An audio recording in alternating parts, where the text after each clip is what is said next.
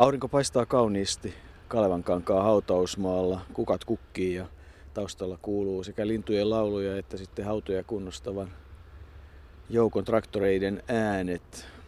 Pertti Jarmo Vasama, syntynyt toinen joulukuuta 1943 ja kuollut toinen päivä helmikuuta 1966 22-vuotiaana jääkiekkoilija, joka Tampereella tunnetaan hyvin ja jääkiekkopiireissä, mutta vaikka silloin kuuluisa, niin aika nopeasti nuori mies unohtuu. Niin, tamperelaiset itse asiassa monetkaan eivät tiedä, että hänen nimensä kokonaisuutena kuului Pertti Jarmo Sakari. Vasama oli kolme etunimeä. Aina puhutaan Jarmo Vasamasta ja kirjoitusasussa se nähdään tuplaveellä, mutta tässä sukuhaudella kyllä on tavallinen V tuo Vasaman alussa. Hän oli jääkiekkoilija, joka tamperelaiset varmasti muistavat vieläkin ja myöskin jääkiekoystävät, mutta ehkä, ehkä, ehkä monta muuta sukupolvea on sitten, tai muutama sukupolvi tässä on semmoinen, joka ei enää Jarmo Vasamaa sillä lailla tunnista. Minulle henkilökohtaisesti hän oli merkittävä urheilija silloin 60-luvun puolivälissä, kun Hakametsässä pelattiin maailmestaruuskilpailut ja ja Juhani Lahtinen tietysti oli, oli hahmo Suomen maalissa, mutta Jarmo Vasama puolustaja, joka teki kolme maalia, oli Suomen joukkueen paras pistemies, niin hän, hän, oli, hän oli todella niiden kisojen kautta, vaikka oli käynyt jo kahdet MM-kisat aikaisemmin ja yhdet olympiakisat nuorena miehenä, niin nousi kyllä äh, sellaiseenkin tietoisuuteen, jos näin huonolla suomen kielellä voi sanoa, jota ei ollut Jyväskylässä, eli jääkiekkoilu kuitenkin kiinnosti ja nämä maailmestaruuskilpailut. Ja sitten hänen kuolemansa vain vuotta noiden jääkiekko maailmestaruuskilpailun jälkeen, niin, niin se oli ensimmäinen tämmöinen koskettava urheilukuolema, jonka, jonka muistan. Olin itse silloin vajaa 20-vuotias ja kun tieto tuli siitä, että Jarmo Vasama oli kuollut Kolarissa Tampereella, niin se, se kyllä pysähdytti.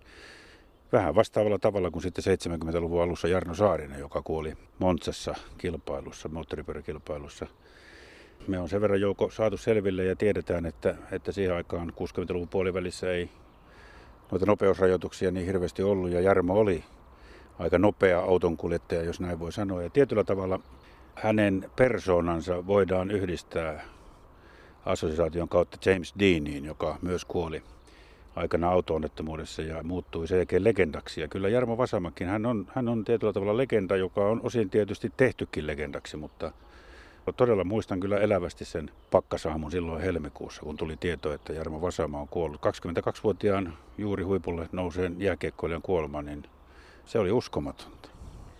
Muistan itse, kun seitsemänvuotiaana poikana pääsin käymään silloin vasta valmistuneessa Tampereen jäähallissa katsomassa noita jääkiekon MM-kilpailuja yhden ottelun verran ja sen tunnelman ja sen väkimäärän, kun ihmiset sinne vaelsivat ja näin sitten mies on päätynyt tänne Kalevan kankaan hautausmaalle, joka sellaisenaan on, on kokenut aikamoisen historian. Se on tärkeä osa Tampereen ja Suomen historiaa, myös sitä veristä historiaa ja kulttuurihistoriaa. Täällä käytiin niitä sisällissodan aikaisia kovimpia taisteluita ja tämä hautausmaa kyllä muistaa Tampereelta monia asioita täällä haudattuna on viimeisenä sitten esimerkiksi Juise Leskinen ja on tärkeä osa Tampereen kulttuuri- ja urheiluhistoriaa, mutta kyllä se nuoren miehen menehtyminen auto-onnettomuudessa, niitä esimerkkejä on sitten vaikka koripallon parista Kari Kulosta ja onhan näitä muita esimerkkejä, niin kyllä näinä sillä vähän lohduttomilta tuntuu, niin kuin yleensä nuoren ihmisen menehtyminen niin tuntuu harvinaisen turhalta ja kyllähän liikenneonnettomuudet siihen aikaan vaati huomattavan määrän veroa. Liikenneonnettomuuksessa kuoli todella paljon ihmisiä ja, ja kyllähän autojen ja turvallisuus ja tietämys ja ajotaito ja ehkä myös ajotavat on 40 vuoden aikana aika ratkaisuvasti parantunut. Niin, kyllä se tuntuu jotenkin turhalta, että keskellä kaupunkia siellä Hakametsä hallin lähellä pakkasaamu oli ja traktori ajoi edessä ja siitä tuli sitten pakokaasuhöyryjä ja yli 25 asteen pakkanen, niin varmasti vaikeutti näkyvyyttä, mutta varmaan aika lujaa on tultu sitten pysähtyneen traktorin perään isäkin siinä loukkaantui, mutta tuota, ei kuollut kuitenkaan siihen paikkaan. Se oli kuitenkin hirvittävä isku, niin kuin ymmärtää saattaa. Ja lisäksi oli ollut ilmeisesti jonkunnäköistä erimielisyyttä pelaamisesta siinä vaiheessa ja se jäi sitten vaivaamaan.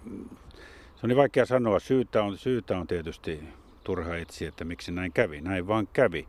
Ja tuo vertaus James Deaniin on sikäli huono, että kun James Deanhän muistetaan nuorena kapinallisena, nimenomaan nuori kapinallinen elokuvasta ja Edenistä itään ja viimeinen elokuva oli jättiläinen, niin Jarmo, Jarmo Vasama minun tietojeni mukaan oli, ei hän ollut mikään kapinallinen. Hän oli, hän oli esimerkillinen nuori, joka pelasi jalkapalloa poikien maajoukkueessa mestaruussarjassa ja, ja sitten jääkiekko oli muovautumassa hänen päälajikseen, niin tuollainen pois tempaiseminen, niin se, se, se tuota, vieläkin se tietyllä tavalla koskettaa tämä elämän monimuotoisuus ja elämän päättyminen ja sen kohtalonomainen ajoitus joillekin aikaisemmin, joillekin myöhemmin, niin se on aina semmoinen asia, jolloin joutuu, jota pohtiessaan joutuu syvempiä ajatusten äärelle ja, ja nehän ovat sellaisia pohdintoja, joihin koskaan ei varsinaisesti saada vastausta.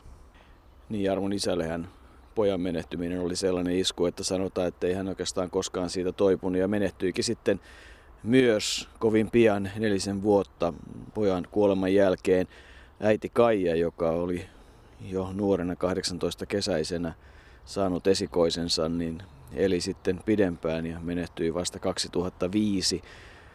Täällä se hauta, iso Vasaman sukuhauta, jota selvästikin hoidetaan. Kyllähän se on yksi tarina, johon sitten Seppo Helle voi antaa omia muistojaan. Nuori valmentaja ja nuori joukkue haki kovasti menestystä. Voitti Suomen mestaruuden. Eipä kovin usein niin nuori joukkue sitä ole tehnyt. Jampe hautajaisissa tuli mieleeni ehkä selvimmin se, että me haudataan tässä nyt lupaavinta jääkiekkoilijaa, parasta jääkiekkoilijaa, mikä tähän maahan on koskaan syntynyt, joka kuoli liian varhain. Et tota, kyllä Jampe oli niitä huippuyksilöitä, mitä mä olen uudellani saanut kohdata valmentajana ja, ja ystävänä ja tuttavana muuten. Mutta tota, Jampen ura katkesi oikeastaan siinä vaiheessa tähän traagiseen muuten kun kun se oli vasta alussa. Et meillä oli omat MM-kisat ja voidaan sanoa, että Jampe oli niin kuin kirkkaasti meidän joukkueen ehkä paras pelaaja, Mölli ja Lahtesi Jussi siinä voidaan mainita mukana. Mutta tota, siinä meni todellinen lahjakkuus ja hyvä nuori. Et, et kyllä Jampe oli ikävä monta kertaa sitten. Ja on vieläkin, vaikka tästä on näin pitkä aika. Miksi hän oli niin hyvä ja lahjakas? No lahjakkuushan on lahja. Ja, ja sehän ei tule harjoittelemalla, että tota, Jampe oli, varmaan hän oli perinnyt geeneissä isältään, joka on entinen huippurhilija, voittanut jääkiekossa omana aikanaan Suomen mestaruuksia, ja, ja tota, tai ainakin yhden mestaruuden, taisi olla parikin. Jampe oli synnynnäinen lahjakkuus, mutta sitten Jampen luonne oli sellainen, että se oli, Jampe oli saanut niin kuin lahjaksi tämmöisen perän antamattomuuden, joka mulla oli. Et, et jos ajatellaan, että kaveri yrittää urheilija yrittää panostaa 100 prosenttia, niin Jampe panosti 150. Et silloin oli se se oli tämmöinen leijonan luonne ja se oli tyypillinen taistelija, joka oli yhdistetty lahjakkuuteen. Et se, nämä henkiset ominaisuudet siinä oli, sitten Jampe oli niin kuin tällä fyysisellä puolella, niin, niin tota, hän oli hyvä harjoittelija aina, hän oli teknisesti lahjakas ja hän oli ihan yhtä hyvä siellä kentällä sekä hyökkäyspäässä että, että puolustuspäässä. Jampi oli koko kentän pelaaja. Hän olisi kyllä ollut yksi maailman tähtiä nhl jos hän olisi saanut aikaa ja elää sinne asti. No mikä oli sitten se oivallus, että, että niistä yksilöistä, jossa Jampe oli yksi jalostu joukkue, se, sillä on jotain tekemistä monipuolisuuden ja, ja jonkun muun kanssa, koska muutenhan nämä ei näin nuorina olisi voinut tulla. Joo, kyllähän tähän ihan selvä vastaus on valitettava, että nykyaikana tämä ei ole enää niin kuin mahdollista. Meillä keskitytään siihen, erikoistutaan siihen yhteen lajiin liian aikaisin, 10-12-vuotiaana.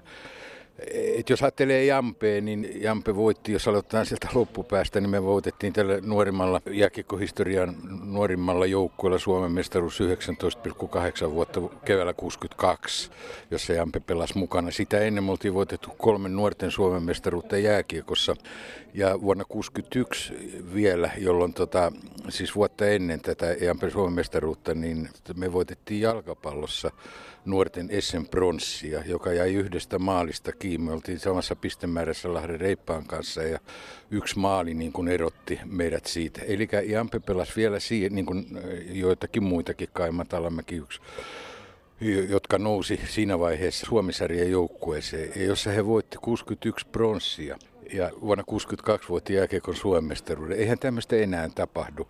Mutta se, että tota, et, et mistä tämä niinku tää monilahjakkuus johtuu, niin se on, mä keräsin tuon pojan kanssa, ton joukkueen kansakoulun poista tuossa 10, 11, 12 ikäisenä ja me pelattiin kaikkia lajia. Et me oltiin aina pelattiin vuotta vanhempaa, parikin vuotta vanhempaa ikäluokkaa vastaan me voitettiin aina ensin piirimestaruudet, sitten Suomen mestaruudet b ja a pelattiin molempia lajeja. Sitten me pelattiin lisäksi koripalloa, se mitä kerättiin ja käytiin pelaamassa Käpylän urheiluveikkaa vastaan välillä jääpallomatsi Helsingissä.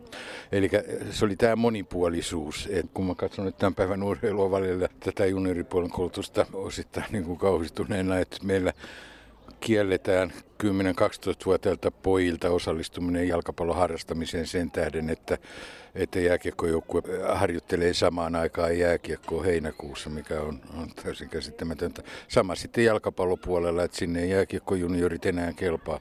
Eli pakotetaan nämä lahjakkaat nuoret, joilla tämä kehitys vielä on vasta niin kuin alkutekijöissään, niin erikoistuu kapeasti siihen yhteiseen lajiin, kun se, että niiden pitäisi mahdollisimman pitkälle voida harrastaa. Ne ehtii kyllä sitten erikoistua vähän myöhemminkin. No sitten jos mennään siihen Jarmo Vasamaan noin kentän ulkopuolella, niin, niin tota, salskea komea nuorukainen. Minkälainen hän oli kentän ulkopuolella? Varmasti aika haluttu kaveri. No meillä oli vähän se oma kaveririnki, että tota, missä me pyörittiin ja, ja vaikka nyt vähän samoilla kulmilla asuttiin siellä klassillisella lyseoliepeillä et me siinä niin muodostuu väkisin tämmöinen hyvä joukkuehenki ja kun ajatellaan, että me vielä vietetään näitä syntymäpäiviä yhdessä, kokoonnutaan 70-vuotis syntymäpäiville Teenurin joukkueen, niin se on kuitenkin säilynyt. Kuitenkin, että se syntyi se porukkahenki sillä tavalla, että ei Jampe siinä niin kuin erottunut. Nämä oli lahjakkaita nuoria ja muutkin ja me oltiin iloisia iloisia poikia kaikki siinä. Että, tota, mutta että jos tarkoitit, että haluttu muualle muihin seuroihin, niin varmasti olisi ollut. Ja kyllähän meiltä silloin tästä nuoresta joukkueesta, niin, niin Porihan ja Ruuselevi urheilijathan meiltä rokotti sitten näitä ja Porin karhut silloin, että tästä joukkueesta lähti aika monta. Siis se, mihin Jaampe olisi lähtenyt, ei se nyt mihinkään toiseen seuraan tällä Suomessa. Jos Jaampe olisi lähtenyt, silloinhan ei, ei vielä tämä virtaus ollut tuonne Pohjois-Amerikkaan, mutta että Jampe olisi ollut niitä ensimmäisiä todella huippuja, jotka, joka olisi sinne mennyt ja Jampella varmasti olisi ollut pitkä pitkä ura, jos hänellä olisi se suotu jääkiekkoilijana huipulla. Mikä se on ensimmäinen muisto sitten Jarmo Vasamasta? No kyllä se on se pikku iloinen pikkupoika Sitkee, joka siinä porukassa. Että kyllä se Jampe oli yksi, joka tähän porukkaan kuului. Jampe oli niin kuin oman persoonansa niin kuin nämä kaikki. Kyllä se paljon liittyy muistoja. Meillä oli sitten Raimo Vasama silloin siinä vaiheessa valmentajana. Mä olin sitten seuran toiminnanjohtaja kun, siinä vaiheessa, kun Jampe menettyi. Ja tota, se oli myöskin Raimolle kova paikka silloin. Se, siinä oli ollut jotakin Raimolle ja Jampolla vähän tiukkaa liittyen ihan tuohon pelaamiseen vähän aikaisemmin. Ja tota, Jampel oli niin kuin omat luonteen piirteensä niin kuin kaikilla. Et Jampe yritti aina, siis Jampe pisti aina lasin 120, kun se pelasi. Ja jollain tavalla Jampe, niin kuin, se oli ehkä siihen lapsellisuuteenkin kuuluva, yritti niin kuin etukäteen aina varmistaa sitä, että voi kun mulla on nuha, kun mä tulin, tai on, on vähän flunssa taas päällä. Ja tota, kun mä piti niin kuin tietää se, että se kuuluu niin kuin siihen. Ja tota, sitten kun Jampen ja flunssat hävisi kyllä siellä kentällä, kun se pääsi purkaa sitä energiaansa, mutta tota, jotenkin se oli niinku tyypillistä Jampelle, että se ei niinku tosissaan ihan ottanut näitä, mutta kuitenkin se niinku varmisti, että jos ei hän ihan 150 prosenttiin pysty, niin tämä flunssakin vie osan siitä, mutta tota, ei, se, ei se sitten vienyt. Jampe oli kiva kaveri. Mutta sieltä löytyi siis nämä inhimilliset piirteet myös mukana. No sitten yksi tietysti tärkeä asia oli se, kun Hakametsään nousi jäähalli ja oli ne omat MM-kilpailut täällä ja, ja siellä ilmeisesti sitten tämä nousu huipulle tapahtui ihan ehdottomasti. No Jampi oli silloin jo MM-kisoissa. Jos ajattelee, että hän oli muidenkin kun mun mielestä niin hän oli Suomen paras pelaaja siellä, siis meidän MM-joukkueessa. Että et Möllihän siellä nyt esitti omat kiemuransa ja oli ratkaiseva hahmo siihen menestykseen, mikä meillä siellä oli, mutta että kyllä Jampe oli silloin jo huipulla, voidaan sanoa näin kotimaissa kuvioissa, mutta ei, oli kuitenkin vasta niin kuin ihan alkutaipaleella. Ja eihän hän ollut silloin vielä, vielä kovinkaan paljon 20 päällä. Niin, Jarmo Vasaman kuolinpäivä oli, se oli tietysti teille kaikille kovin traaginen päivä. Se oli shokki, jota ei, ei tajunnut Oikeastaan mä en muista kuka mulle soitti. Olihan se tietysti uutisissakin tuli heti, kun, mutta kyllä mulle joku kirkis varmasti soittaa. Se oli aamu varhain, kun ei ole isänsä kanssa tämmöisenä kovana pakkasaamuna, yli 25 varmaan pakkasta ja traktori savuttaa edellä, eli ajo sinne savupilveen. Kovalla Jampe oli vähän tämmöinen, tykkäs kans vauhdista ja tota, ehkä siinä oli vähän liikaa vauhtia siinä autossa. Isähän loukkaantui siinä myöskin vaikeasti silloin, mutta tota, aivat töihin, ei ollut kenkäkauppa, mitä Jampekin oli silloin töissä. Et kyllä se oli niinku sokki, sitä ei niinku uskonut ensin, että siinä meni pitkän aikaa, että ei tajunnut, että ei tämä voi olla totta. Ja tota, pikkuhiljaa sitten rupesi niin kuin, niin kuin ymmärtämään, että, että mä olin silloin Helviksen toiminnanjohtajana ja joukkueen managerina muistaakseni samalla, niin tota, pikkuhiljaa sitten rupesi, rupesi vasta tajua, että on sittenkin totta. Kyllä siinä meni niin kuin tämmöisenä vähän sekopäisenä siinä ne lähipäivät. Mehän pelattiin sitten ensimmäinen matsi Jan, Jampen kuoleman jälkeen, niin pelattiin, että me teetettiin oma pelipaidat ja meillä oli sitten surunauhat hiassa. Olikohan se Ruuseleviä vastaan, vaikka vastaan me silloin pelattiin. Että kyllä se oli mahtava tunnelma sitten siellä, siellä jäähallissa, että kun sitä muistelee, että ei se, ei se, ei se lähde koskaan pois mielestä. Ja hautajasta oli sitten myös oma tapauksensa. Hautajasta oli oma tapauksensa, mutta siinä oltiin sitten, katselen tuossa just vanhoja lehtileikkeitä, kun kerään omaa leikkikirjaa, niin, niin tota, näistä hautajaisista, että kun kannetaan jampenarkkua, Lahtisen Jussi ja, ja muut pelikaverit tuolta vanhasta kirkosta. Et siellä oli kirkko täysväkeä ja eihän sinne mahtunut sisällekään äh, kuin pieni osa niistä ihmistä, jotka sinne olisi ollut tulossa. Et kyllä se oli, oli se koko päivä niin tyylikkäästi pukeutunut vihreisiin tämmöisiin pomppaturkkeihin ja valkoisiin turkishattuihin. Tämä ei vielä, kun kunniakoja pitkin sieltä kun antavat tarkkua ulos, niin kyllä ne on niitä mieleenpainovimpia kuviakin, mitä on, on siltä ajalta otettu. Niin, sellaisin ajatuksin Seppo Helle toinen päivä joulukuuta 1943 ja toinen päivä helmikuuta kakkonen Jampe sitten menehtyi. Ja Arto, oletko taikauskoinen? No tuo on hyvä kysymys. Minun mielestäni kaikki ihmiset ovat enemmän tai vähemmän taikauskoisia, mutta kaikki eivät sitä myönnä. Eli kyllä jokaisesta ihmistä löytyy tiettyä taikauskoa, mutta tähän taikauskoon tai sanotaan Jarmo Vasaman legendaan liittyy tuo numero kaksi, joka jollain tavalla on ehkä vähän keksitty legenda, mutta on kuitenkin olemassa tämmöinen legenda, koska hän oli syntynyt tammi, ei vaan joulukuun 12, toinen päivä ja joulukuussa hän on kakkonen, se on 12 kuukausi. Vuosi tosin oli 43, mutta sitten tuo kuolema tuli 66 ja kun hän pelasi numerolla kaksi, niin on, on lähdetty siitä ja vielä jopa lisätty sekin, että sen auton rekisterinumero, jossa tuo turma, joka tuohon turmaan joutui Jarmon ohjaamana, oli HDV 92, eli siinäkin oli numero kaksi, mutta kun tässä on niin paljon noita muita numeroita, niin jotenkin tämä tuntuu niin kuin kaukaa haetulta, mutta tällaista legendaa. Ja, ja mä luulen, että juuri sen takia Jarmo Vasama varhaisen poismenon takia, niin on hänen ympärilleen on kerääntynyt tämmöisiä tiettyjä uskomuksia ja asioita, jotka tukevat sitten tuota, tuota legendaa, koska legendastahan on kysymys niin kuin Seppo Hellekin sanoi, niin kaikki ovat ihan varmoja, että hänestä olisi ollut NHL-tähti, hänestä olisi voinut tulla ihan mitä tahansa, näin uskotaan, ja sehän on nimenomaan legendan alku. Ja, ja, ja sama oli James Deanin kohdalla. Uskottiin, että hänestä olisi tullut kenties kaikki aikojen filmitähti tai jotain vastaavaa, mutta siihen koskaan ei saada tietenkään vastausta. Sehän on selvä. Ja näin niitä legendoja syntyy ja niiden ympärille tulee tämmöisiä taikauskojakin. Kukaan ei tosin ole minulle sitä sanonut, että mitä tuo kakkonen sitten tarkoittaa, että johtuuko se niistä kakkosista, että se kolari syntyi tuskin.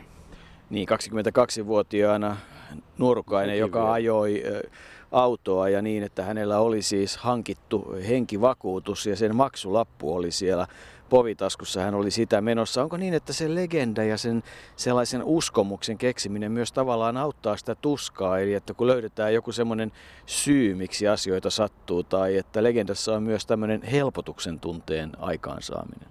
Se on varmasti sitä aluksi surutyötä ja, ja sen jälkeen ehkä surutyötä kaiken aikaa, että, että tuota, kehitetään tämmöinen ikään kuin sadunomainen puitetarina koko asialle, joka ikään kuin jatkuu kuoleman jälkeen tietyllä arvailulla. Jarmo Vasaman kuolinsyyhän oli tuossa kolarissa sydämen toinen kammi oli haljennut ja, ja siksi hänelle ei voitu mitään. Tuo henkivakuutusmaksulippu, josta puhuit, niin se oli hänellä tarkoitus maksaa sinä päivänä. Emme ole lähteneet nyt ottamaan selvää siitä, että korvasiko vakuutus jota ei ollut maksettu sitten kuitenkin jotain. Se on hyvin sivuseikka, mutta tämäkin on just, tämä osa tukee tätä legendaa, joka Vasaman ympärille on syntynyt. Varhainen poismeno, nousu juuri huipulle, kuuluisuus, selkeän poismeno. Mitä olisi voinut olla? Sitä aina kysytään. Niin, se tuntemattoman ja, ja sen tulevaisuuden arvailun mystisyys. Hänellähän perheellä oli kenkäkauppa, jonne isä ja poika olivat menossa ja elämä oli siinä suhteessa tietyllä tavalla järjestyksessä ja, ja jollakin tavalla turvattuna. Se on yksi osa sitä Jarmo Vasamaa, mutta kyllä tietysti kun tätä kiveen hakatut sarjaa tehdään ja ihmisten kohtaloita mietitään, kun siellä on sankarihauttaa, siellä on oman käden kautta kuolemaa, siellä on liikenneonnettomuutta ja, ja sitten on esimerkiksi urheilukilpailun yhteydessä menehtymistä, niin kyllähän tämä elämän miettiminen täällä viimeisen leposian äärellä, niin, niin se pakottaa toisenlaiseen pohdintaan. Se pakottaa toisenlaiseen pohdintaan ja niin kuin, niin kuin on sanonut, niin se pohdinta on loputonta. Jokainen voi siihen oman henkilökohtaisen kantansa ja ajatuksensa ottaa, mutta, mutta ne, ne eivät ole sellaisia ajatuksia, joiden kanssa voisi esimerkiksi A-studiossa väitellä tai jossain vastaavassa. Tuo legenda oikeastaan, jos siitä vielä puhutaan Jarmo Vasaman kohdalla, niin siihen kyllä liittyy vielä tämä hänen hautajaispäivänsä. Niistä hautajaisista Tampereella puhutaan, että ne olivat jopa, jopa komeammat tai surullisemmat tai miten hyvänsä hautajaiset kuin, kuin mitä oli Väinö Linnalla ja Veikko Sinisalolla, jotka ovat toki saaneet arvokkaan kunnioituksen. Minusta on turha tuollaisia asioita verrata keskenään. Se oli selvää, että tuskin ketään jääkiekkoilijaa on haudattu niin surullisen juhlavissa puitteissa kuin Jarmo Vasamaa. Joukkuekaverit, kuten Seppo Helle sanoi, pukeutuneena Ilveksen talviasuun kantoivat hänen arkkua. Siellä oli Reijo Hakanen, Veikko Ukkonen, Kari Palo ja Lasse Oksanen, Timo Hirsimäki, Pentti Pynnönen, Jorma Peltonen ja tietysti maalivahti Juhani Lahtinen se vain kuvaa sitä, se, se on osa legendaa ja, ja se kuvaa sitä, sitä yllättävyyttä, sitä iskua, joka Tarmo Vasaman kuolema silloin helmikuussa 66 toi tamperelaisille ja koko Suomen jääkiekolle. Eikä syytä unohtaa tietenkään sitä, että, että jos jossakin Suomessa, niin Tampereella jääkiekolla on erikoisasema.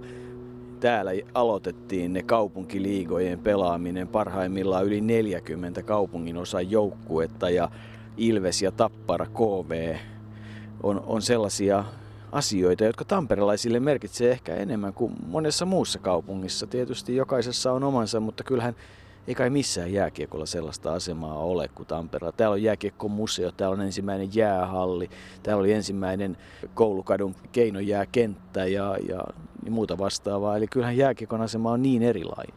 Pyynikillä on Korverranen tahdon portaat, jossa Tappara harjoitteli, joka on sekin valtakunnallisesti ja jääkiekko- ja urheiluhistoriaan liittyvä asia. Ei, ei kaikkia portaita Suomessa, niitä on paljon portaita Suomessa erilaisilla kukkuloilla ja muuta, mutta tahdon portaat Pyynikillä ovat osa tätä jääkiekkohistoriaa. Suomen yleisradio Innsbruck, Innsbruckin jäästadion ja jääkiekkoilu. Jos siellä kotona tänään jotain mahtuu kultamitali juhlinan joukkoon, niin Ehkä saisimme tarjota täältä hivenen jääkiekkoilua. Onnan kysymyksessä Suomen ensimmäinen A-sarjan ottelu, joka parhaillaan on menossa täällä ja vastustajana on Sveitsi. Ensimmäinen erä ottelusta on jo suoritettu ja toinen erä lähti nyt juuri käyntiin. Sitä on pelattu runsas minuutti, pian kaksi minuuttia täyteen. Ja juuri kun tämä toinen erä pääsi alkamaan, otti Suomen lopultakin johdon käsiinsä ja numerot ovat 1-0 kun to- toista erää oli pelattu vain seitsemän sekuntia. Pääsi Peltonen mukavasti lävitse ja teki Suomelle johtomaalin 1-0. Ja juuri tällä hetkellä sieltä tulee pullin ketju kentälle. Täällä tässä selostuksessa on joitakuita teknisiä vaikeuksia ja niinpä meidän on tehtävä se näin tunnin yhtä mittaisena pätkänä. Toivomme, että saavamme myöskin lopputuloksen mukaan tähän selostukseen. Sveitsiläisillä juuri hyökkäys, mutta siellä on Vasama torjumassa. Mesikämmenkin oli varmistamassa ja nyt puolestaan lähtee sieltä Reunamäki hyökkäämään. Mesikämme luistelee taaksepäin, yrittää mailansa häiritä Sveitsilästä, joka pääsee kuitenkin syöttämään maali eteen. Siinä on Kilpiö, joka ottaa kiekon ja antaa saman tien laitaan Oksaselle. Oksanen antaa Vasaamalle, Vasaama jättökiekon ja sieltä tulee hurja laukaus, joka menee saman tien tuon päädyn ylitse.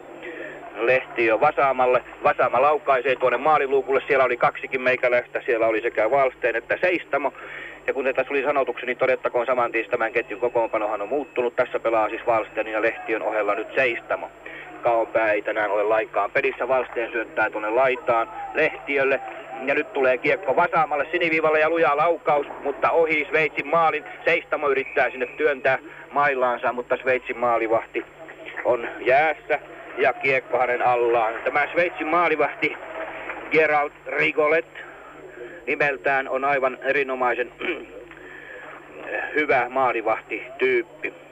Lehtiö menee yli. Sveitsin sinivion pääsee yksinään läpi, mutta joutuu ahdistetuksi pahasti eikä pääse laukaisemaan. Se oli erittäin näppärä läpimurto. Nyt on puolestaan sveitsiläisillä hyökkäys. Sen torjuu hetkeksi Vasama. Ja nyt siinä on paha paikka, mutta senkin ehti, sinne ehti mailansa työntämään puolestaan Peltonen, joka nyt kuljettaa kiekkoa ja laukaisee, mutta ohi ja hivenen ylikin vasamalla kiekko tuolla nurkkauksessa antaa yrittää syöttöä Kilpiölle, mutta Kilpiö ei kiekkoa saa edelleen. Sveitsi vajaalla miehistöllä, mutta minä hetkenä hyvänä sieltä hyppää Sveitsin rangaisusta kärsivä pelaaja takaisin jäälle. Vasama ahdistelemassa sveitsiläisiä, kiekko aivan Sveitsin maalilla. Siinä ei kuitenkaan Peltonen kanssa mailaansa tarpeeksi ajoissa, niin kiekko menee tuonne Mesikämmenen laidalle. Nyt on kiekko vasaamalla ja laukaus maalille. Ja siellä ne, Sveitsin maalivahti torjuu kerran, eikä Seistamo, joka oli maalilla, päässyt enää toista kertaa kiekon, kiekkoon käsiksi kiekko vasamalla. Vasama pettää siinä yhden sveitsiläisen. Yrittää antaa keskelle ja onnistuukin antamaan Valsteelle vasten aivan yksin Sveitsin maalivahdin kanssa, joka kuitenkin onnistuu nostamaan kiekon ikään kuin puoli vahingossa ja onnenkin kaupalla maalin ylitse. Siinä oli erinomaisen avoin tilanne. Kilpiö saa uudelleen kiekon antaa taakse vasamalla ja vasamalta tulee luja laukaus. Ja siellä yrittää Mesikämmenkin aivan Sveitsin maalilla jatko työntöä, mutta epäonnistuu. Siinä on kamppailemassa puolestaan Peltonen. Osaa kiekon mailansa, antaa Kilpiölle ja Kilpiö laukaisee ja nyt se Kilpiön lumous murtui. Sitä onnellisempia pojat ovat onnitellessaan Kilpiötä ja Kilpiö itse varmaan on myöskin sitä. Siellä Arne Honkavaara pörröttelee Kilpiön tukkaa hänen luistellessaan tuonne pelaaja aitioon. Ja se oli samalla Kilpiön ensimmäinen maali näissä olympiakisojen jääkiekoturnauksissa. Ja nyt me toivomme kaikki, että Kilpiö tekisi koko mokoman näitä maaleja vielä lisää. Tämä Vasama sukuhauta on, on kauniilla paikalla tässä kappelin, kappelin takana ja näin kesällä siinä on orvokit kukkivat ja kaikki. Ja Pertti Jarmo Sakari on tuossa alimpana toisessa kivessä. On kaksi eri kiveä. Vasaman sukuhauta on todella iso ja, ja, ja sitä, sitä hoidetaan ja sitä huoletaan, mutta ehkä sanotaan näin, että Jarmo on siinä joutunut viihtymään varmaan pitemmän aikaa kuin oli kuvitelmissa, mutta tällaista elämä on.